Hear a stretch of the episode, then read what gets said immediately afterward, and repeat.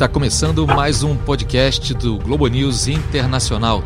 Toda semana um episódio inédito, dando aquela olhada no que acontece no mundo e como não poderia deixar de ser, precisamos falar ainda e mais de coronavírus. Afinal, estamos na semana em que finalmente, quer dizer, finalmente porque demorou algum tempo e alguns já se queixavam disso, a Organização Mundial da Saúde decretou que o mundo vive uma pandemia, ou seja, o que era apenas uma epidemia em alguns países saiu do controle e agora a questão é que o vírus está pelo mundo e as medidas a serem tomadas têm que ser de contenção ainda, de teste, mas precisam ser tomadas ainda com mais cuidado, mais precisão para evitar, enfim, que o número de vítimas, o número de atingidos, de afetados e de mortos, na pior das hipóteses, não saia do controle.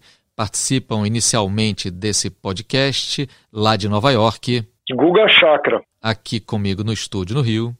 Leila Sterenberg. E a gente vai falar, claro, da influência dessa emergência de saúde pública mundial no mundo da política também. Porque, é claro, a pandemia do Covid-19, da doença provocada pelo novo surto do coronavírus, ela tem desdobramentos que vão muito além do sistema de saúde. Nós vimos, ouvimos esta semana o presidente americano Donald Trump decretar medidas extremas, eh, fechando, digamos assim, a entrada de pessoas vindas da Europa, menos da Irlanda e do Reino Unido, nos Estados Unidos, numa tentativa de conter, segundo ele, o que seria um vírus que poderia ainda estar entrando de fora. Para muitos especialistas, essa é uma medida um tanto inócua, já que os casos de contaminação de pessoa a pessoa dentro dos Estados Unidos já estão existindo. Já está pronunciamento do presidente Donald Trump. Eu tenho confiança que, ao continuar a tomar essas medidas duras, nós vamos reduzir significativamente a ameaça aos nossos cidadãos foi uma medida extrema anunciada num discurso na quarta-feira à noite pelo presidente Donald Trump. Na Alemanha, enquanto isso, a chanceler federal Angela Merkel, a nossa Angela Merkel, ela disse que acredita que muitos alemães ainda serão expostos e serão contaminados pelo vírus e pede que a população esteja preparada para essa realidade inevitável. Cálculos matemáticos indicam que, de fato, há uma projeção de crescimento muito grande nos próximos meses ainda, antes de diminuir.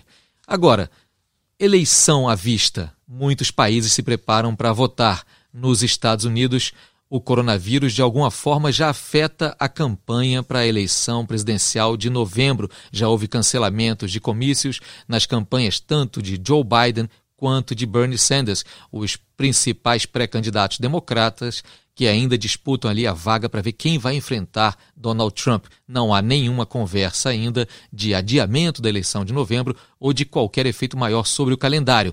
Mas o tema da saúde pública, sem dúvida nenhuma, vai ganhar espaço, não é mesmo, meu caro Guga Chakra?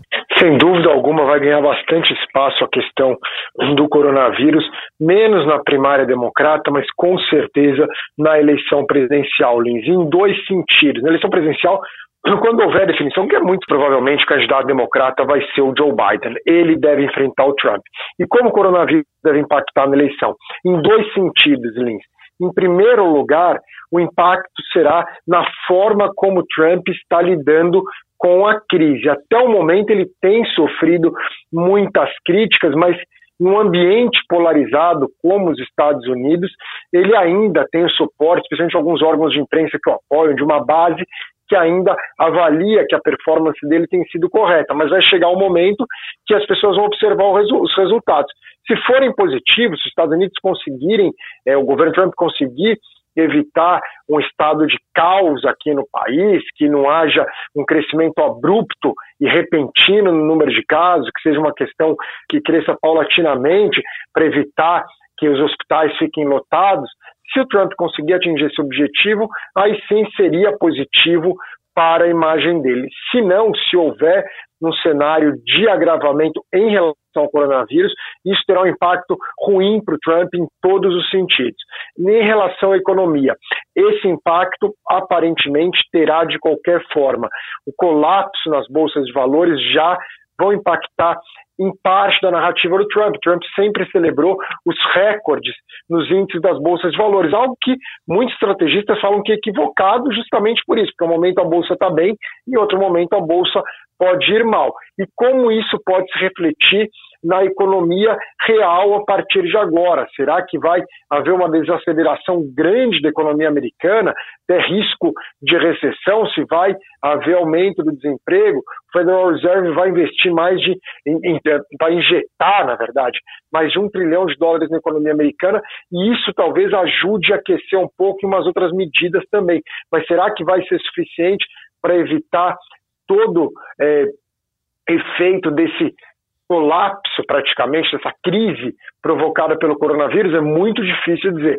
Pelo cenário do mercado financeiro, a tendência é que o Trump vai enfrentar problemas na economia. E se a economia for mal, o Trump perde a principal cartada eleitoral dele, porque todo mundo fala, ah, ele tem esse comportamento, uhum. pode falar em verdade, mas é, a economia está indo muito bem, então vamos seguir com ele. Perdem esse argumento. Sem dúvida. Pois é, ainda tem o fator shale gas, né? Por quê? Porque por causa da redução de demanda da China por conta do coronavírus, houve aí uma queda do preço do petróleo e aí a gente acompanhou nos últimos dias exatamente uma queda mais abrupta ainda por conta aí da discordância entre os maiores produtores e exportadores de petróleo, Arábia Saudita e Rússia, a saber, OPEP e Rússia, mas tendo a Arábia Saudita à frente. E isso atrapalha a indústria de shale gas, que fez com que os Estados Unidos ficassem autossuficientes na produção de combustível fóssil. E é uma indústria muito importante no apoio a Donald Trump também. Isso é mais um fator para essa questão econômica. Vamos ver as consequências disso. Quanto tempo esse petróleo barato, que não deixa de ser uma consequência do coronavírus, né, vai subsistir. Tem uma coisa que o editorial da revista britânica Economist lembra essa semana, que os Estados Unidos têm 28 milhões de pessoas sem seguro-saúde e 11 milhões de imigrantes ilegais. Então, se essas pessoas terão Covid-19, se elas precisarão de tratamento numa UTI, se terão pneumonia, essa coisa toda, isso será, sim, um desafio para os serviços de saúde americanos e para o Trump, em última instância. Daí o impacto grande no mundo da política também, né? Se a gente atravessar o Atlântico e for para a Europa, ah, muita gente temia que a pandemia afetasse as eleições municipais que acontecem na França Primeiro turno domingo, agora dia 15, segundo turno, dia 22. Essas eleições estão sendo vistas um pouco como uma espécie de julgamento do governo Macron e de seus aliados e também um teste, por exemplo, para a prefeita socialista de Paris, Anne Hidalgo, que está tentando aí se reeleger. Enfim, mas na quinta-feira à noite, o Macron foi à TV para dizer que o calendário eleitoral está mantido. O que está mantido também é o fechamento de escolas, de museus, de uma série de estabelecimentos públicos para evitar grandes aglomerações. E foi pedido apenas para os eleitores que redobrem os cuidados com o espaçamento nas filas, com evitando aglomerações e tudo mais. Mas as eleições vão acontecer. E tem eleição também, calendário eleitoral de olho na Alemanha, né, Lely Sternberg? E a Angela Merkel, ela já fez ali um retrato bastante bastante sombrio do que pode acontecer num futuro próximo, mas ela não foi nem criticada. Acho que os alemães entenderam o recado de que é bom estarem preparados para coisas ruins que vão acontecer, porque isso é uma crise que vai passar.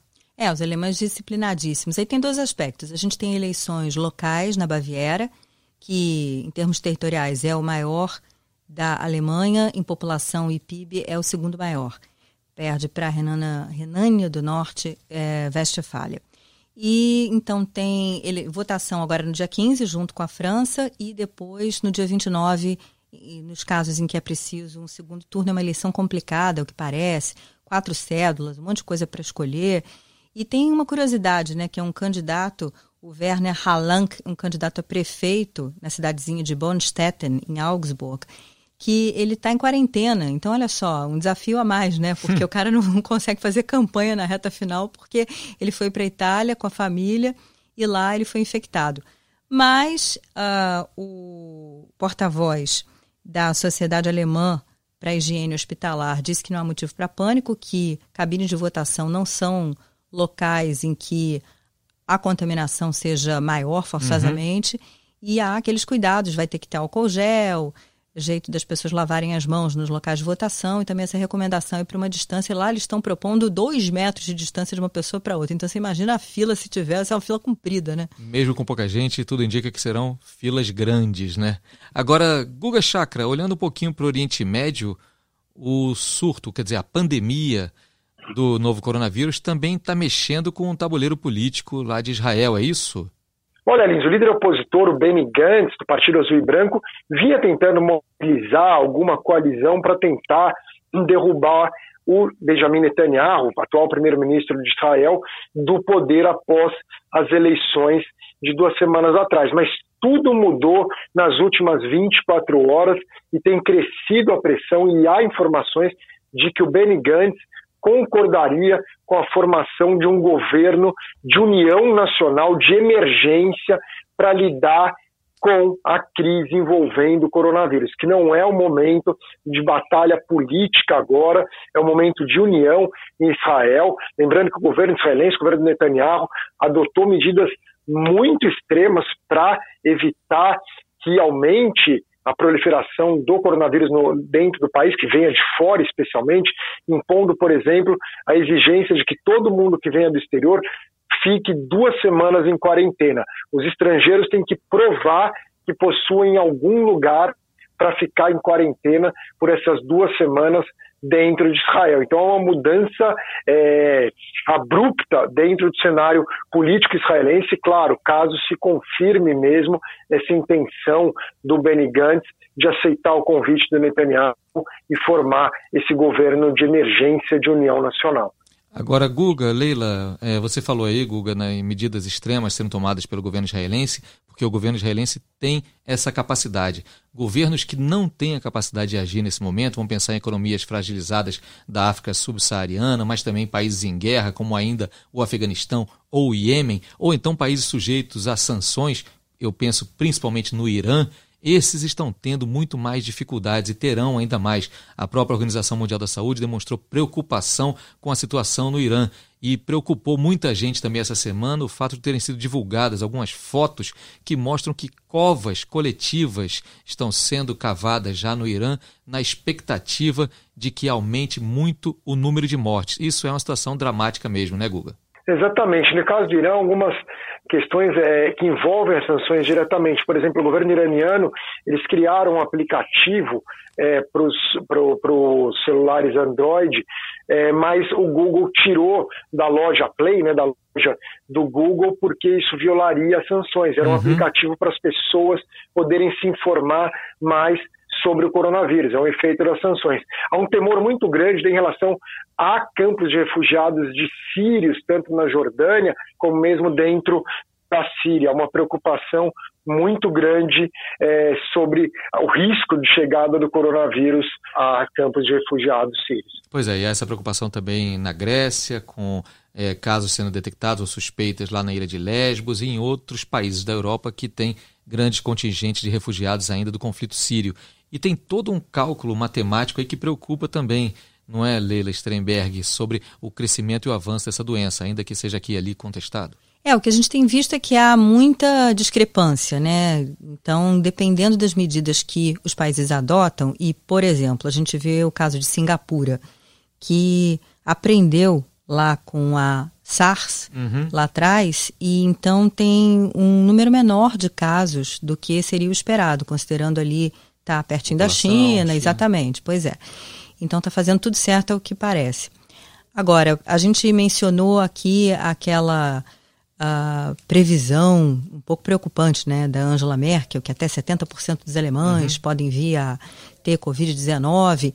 Eu fui atrás de estudos uh, estatísticos, projeções e etc e tal. Aí eu achei um, um estudo bem interessante do Grant Sanderson, que é um matemático de Stanford, um americano novinho que tem uma espécie de blog, videoblog, que é o Three Blue One Brown, para quem tiver curiosidade. Uhum. E ele mostra que, pelos dados que ele tinha até aquele momento, que era semana passada, começo de março, havia o chamado crescimento exponencial, que a coisa vai explodindo, né? vai subindo cada vez mais rápido.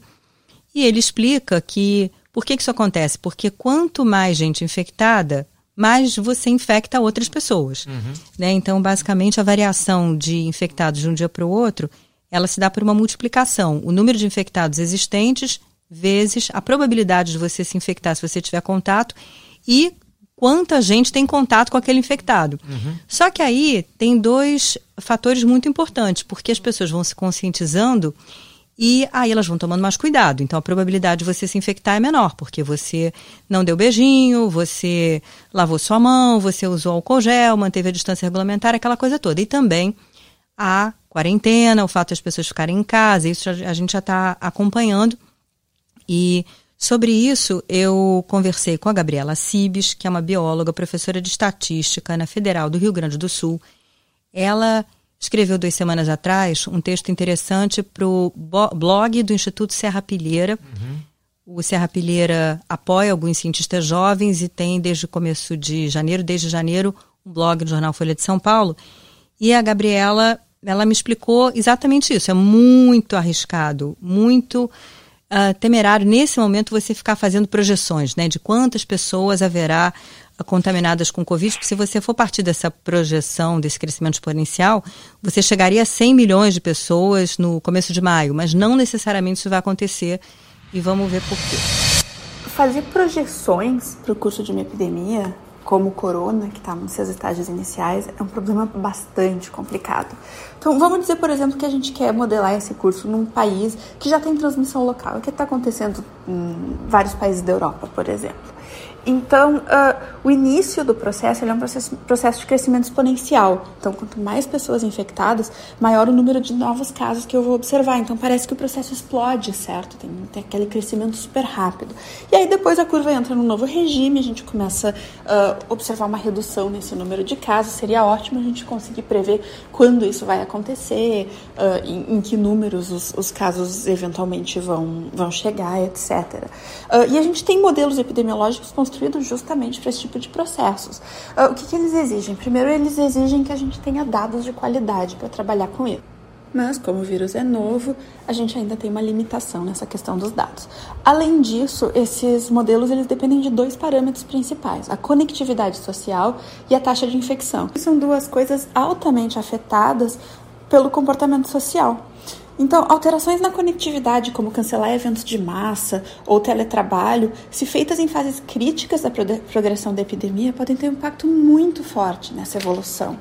E como para modelar a gente tem que assumir algum tipo de continuidade nesses parâmetros, realmente é muito complicado a gente fazer projeções nessas situações em que a sociedade está constantemente respondendo e constantemente uh, alterando seu comportamento. Ou seja, todo cuidado é pouco quando a gente vai olhar para números. Bom, a gente já falou de processo eleitoral americano, dos impactos da pandemia do Covid-19 pelos Estados Unidos, já falou da situação na Europa também, com a Alemanha, a França e seus processos eleitorais também. Chegamos a falar até de Oriente Médio com o Guga Chakra, que lembrou da situação em Israel, aonde a pandemia pode acabar ajudando que seja criado um governo de é, união nacional entre Benjamin Netanyahu e Benny Gantz. Vamos ver o que acontece. Agora, para saber um pouquinho dos impactos maiores dessa pandemia aqui na nossa região, na América do Sul, é claro, eu estou chamando agora a participação do nosso querido Ariel Palácios, direto de Buenos Aires. Olá, Ariel.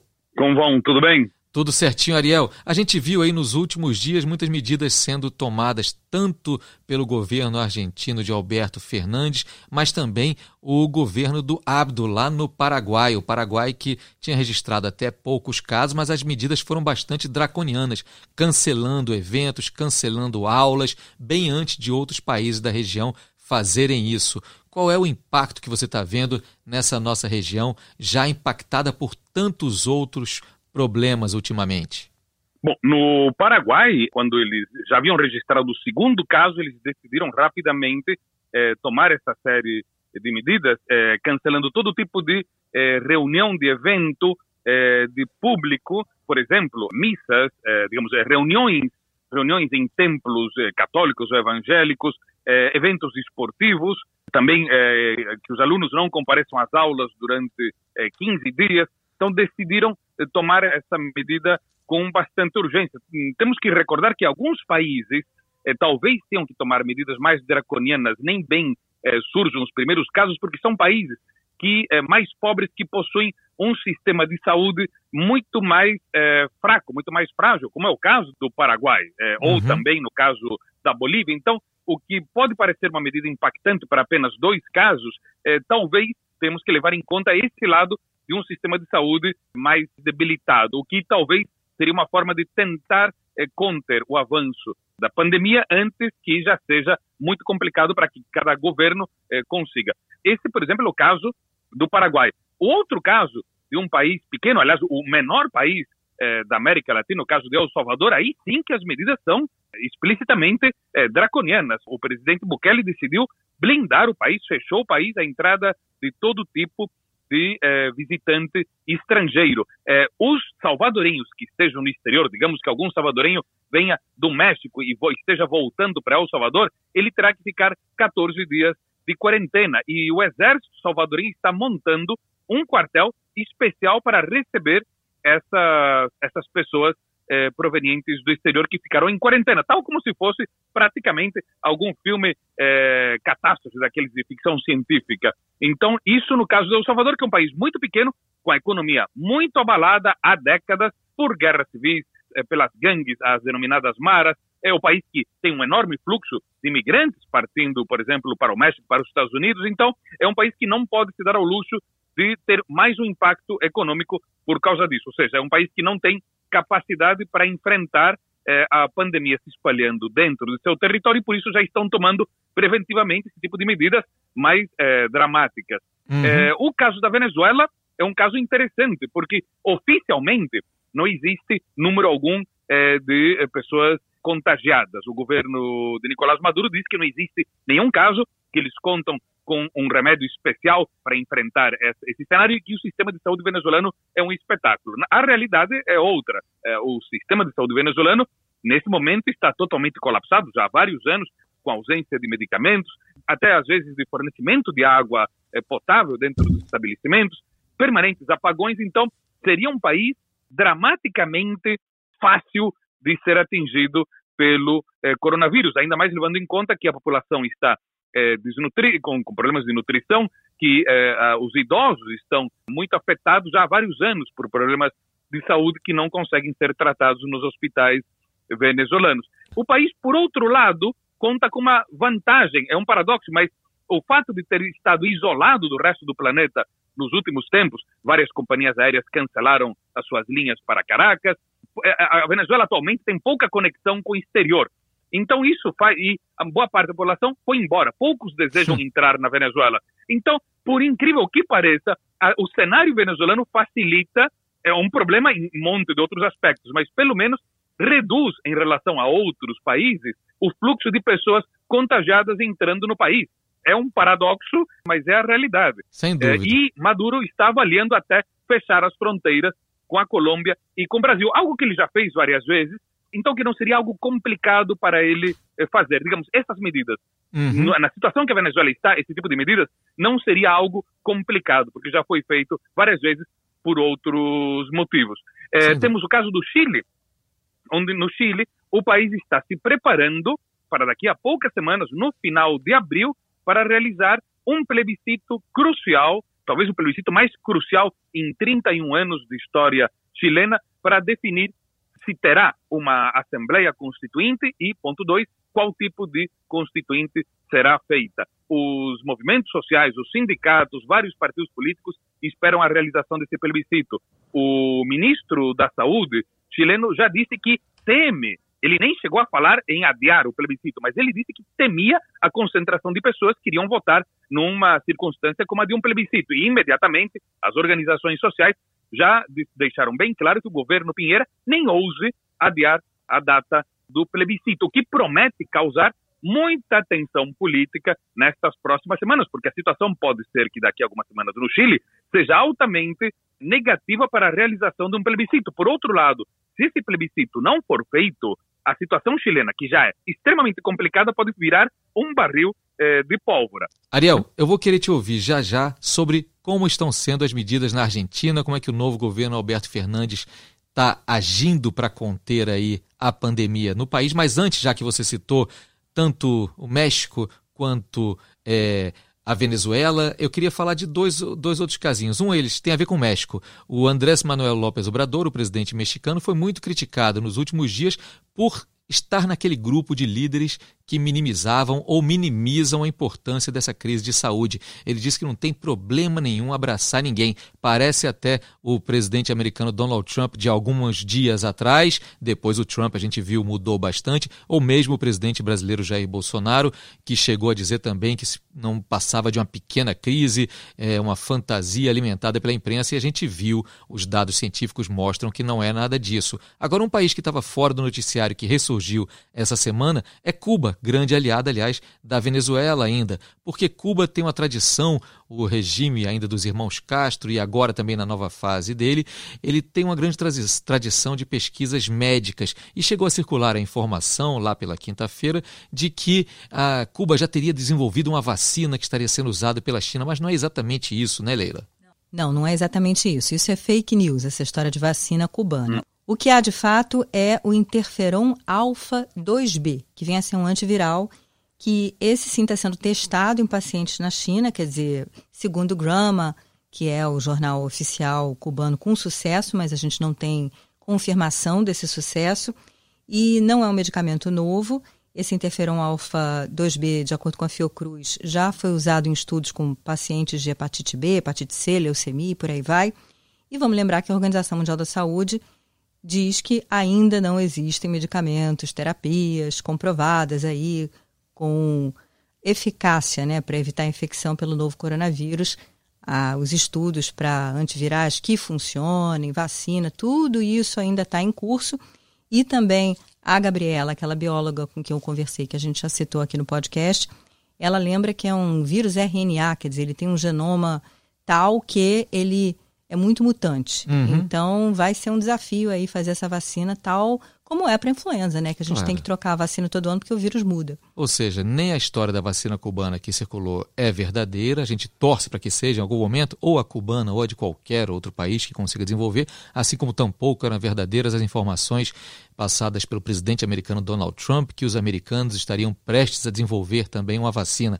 Isso tudo é coisa que os cientistas estão mobilizados para conseguir, mas não é para agora. Vamos ter muita calma e não espalhar notícia falsa por aí. Agora, como prometido, Ariel, e a reação do governo Alberto Fernandes a essa pandemia? Bom, o governo Fernandes, o presidente, declarou que a situação está sob controle. Ele assinou um decreto no qual ele determina que as pessoas, uh, os argentinos que desembarquem, uh, que venham provenientes de países afetados em, em, em grande escala pelo vírus, uh, terão que ficar em quarentena. E quem não cumpra a quarentena pode ser denunciado na justiça e pode ser preso houve muita ênfase nessa questão de ser um delito. Já uma pessoa que é, irresponsavelmente espalha uma doença é considerado um crime. Então, por isso, pode ir é, para a cadeia facilmente. No caso dos turistas estrangeiros, isso era a medida em relação aos argentinos. Os turistas estrangeiros é, que venham de países onde essa, essa doença circula também com intensidade, eh, primeiro, terão que, eh, para poder entrar no país, terão que ter um visto sanitário e também terão que ficar em quarentena. Isso abrange eh, os turistas de, dos Estados Unidos, da Grã-Bretanha, dos países da União Europeia, Japão, Irã, Coreia do Sul, China. Não afeta, por enquanto, o Brasil e os outros países do Mercosul. E também suspendeu todo tipo de pedidos de estrangeiros que estavam entrando com trâmites para residências temporárias, ou seja, estudantes, eh, profissionais de outros países que vinham fazer alguns trabalhos por alguns meses na Argentina, isso tudo ficou em stand-by eh, totalmente. Então, essas foram as decisões do governo federal. Já o governo da cidade de Buenos Aires, por conta própria, proibiu shows, concertos. Ele, o governo determinou que os jogos de futebol permanecem, mas sem público. Então, o que a gente verá serão os jogadores correndo pelo gramado, mas sem a torcida atrás no, no estádio, né? Uhum. E vamos lembrar que Buenos Aires, tal como Montevideo, porque a Argentina e o Uruguai são dois países com grande população de terceira idade.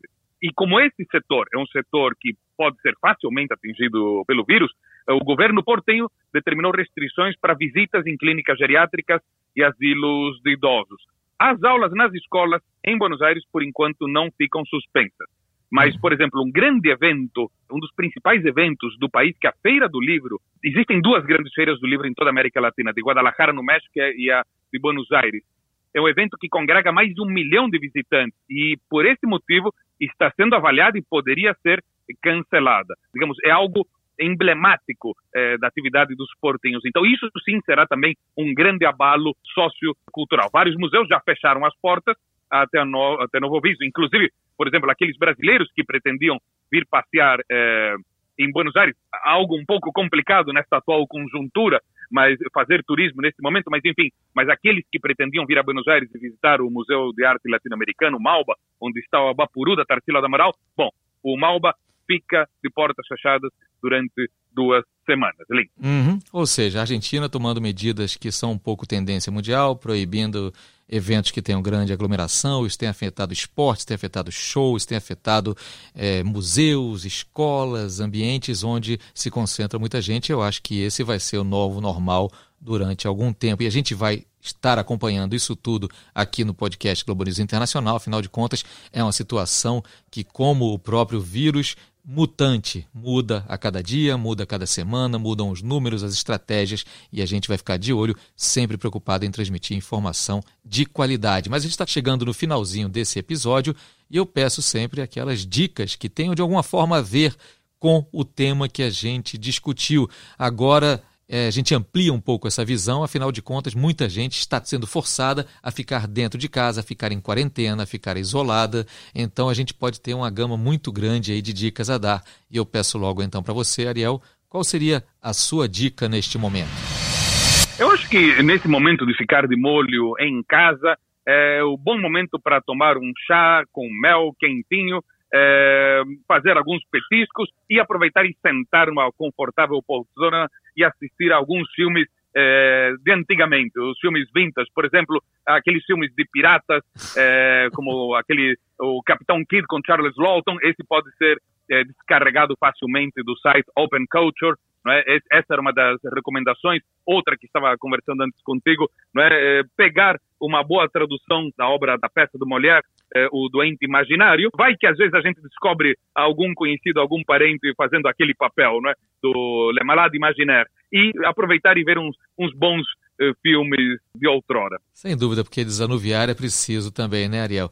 A minha dica, na verdade, é uma autora, uma jornalista, quer dizer, uma médica que virou jornalista para transformar e traduzir a ciência em algo mais palatável, a americana Sherry Fink, da qual a gente já falou em algum outro podcast. Ela fez um livro importante sobre uma maternidade que virou hospital lá na guerra da Iugoslávia, mas ela fez um outro livro também que lhe rendeu premiações importantes chamado Five Days at Memorial Hospital, que trata um pouco ali do que aconteceu nos dias que se seguiram a tragédia do furacão Katrina em Nova Orleans, em New Orleans, lá em 2005, quando médicos foram obrigados a fazer escolhas muito difíceis com a região toda alagada, com o hospital literalmente ilhado. Então, Five Days at Memorial Hospital é um livro espetacular. Mas toda a obra da Sherry Fink e também os artigos que ela escreve no New York Times vale a pena de ser revisitada nesse momento. Sherry Fink, que aliás cobriu ebola na África. Cobriu ebola Exatamente. na África. Ela é realmente muito especialista e o que é bom, ela vulgariza no melhor sentido do termo, ela transforma em coisa palatável, facilmente compreensível, o linguajar que às vezes quando fica apenas no campo científico fica meio complexo. Sherry Fink é uma autora que vale a pena ir atrás. Volto a chamar o Guga para perguntar: Guga, qual é a tua dica deste episódio? Olha, eu recomendaria o filme Contágio, de 2011, com a Gwyneth Paltrow e o Matt Damon, e que mostra justamente uma pandemia é, com vírus mais grave do que o coronavírus, mas ainda assim, é, quando você observa o filme e vê a realidade atual, é, é surpreendente. Eu recomendo bastante que se assista esse filme. Contágio, um filme de 2011. Tem sempre uma dica musical, essa semana não é diferente. E tem uma historinha que é bonitinha, que é o seguinte. O Jorge Drexler, que é nosso amigo aqui na Globo News, que já deu entrevista aqui pra gente, ele ia fazer um show na Costa Rica. Uruguaio, o show... né? O Uruguai Uruguai, Jorge Drexler, exatamente. E, e mora em Madrid. E ele ia fazer um show na Costa Rica, foi cancelado por causa do coronavírus, está todo mundo cancelando tudo, e aí foi cancelado. E aí ele botou na rede social esta semana uma composição nova que se chama Codo com Codo. Literalmente em português quer dizer cotovelo com cotovelo, então poderia ser uma sugestão aí a gente se saudar, né? Em vez de ter aperto de mão, a gente vai se cumprimentar com o cotovelo. Mas quer dizer, na verdade, estamos lado a lado, estamos trabalhando juntos, estamos juntos nessa história toda de lidar com o coronavírus. E eu vou fazer uma tradução livre de um pedacinho que é bem legal. Já voltarão os abraços, os beijos dados com calma, se encontrar um amigo, a saudação é com a alma. Já volverão os abraços, os beijos dados com calma. Se te encuentras um amigo, salúdalo com el alma. Eu agradeço aqui a participação daqueles que não aparecem com suas vozes, mas que são fundamentais para a realização deste podcast. Eu falo especialmente da editora Danusa Matiasi, do editor Lúcio Alberto Neves e do técnico de áudio Carlos Cianella. São eles que viabilizam. Eu agradeço ao Guga Chakra, agradeço ao Ariel Palácios, agradeço, claro, a sempre presente Leila Sternberg, minha colega, minha amiga aqui. E vamos ficar aí com o som do Codo com Codo, Cotovelo com Cotovelo, do Jorge Drexler, falando do momento que a gente está vivendo agora, complicado inclusive nas relações humanas, mas com mensagem de esperança. Já já voltam os abraços. O podcast Globo News Internacional vai ficando por aqui. Na semana que vem tem mais um episódio inédito. Lembrando que toda semana também tem programa Globo News Internacional, 23 e 30 de sexta-feira, inédito na Globo News. Muito obrigado a você que acompanha a gente. Até a próxima. El que incline la balanza, la paranoia y el miedo no son, ni serán el saldremos juntos poniendo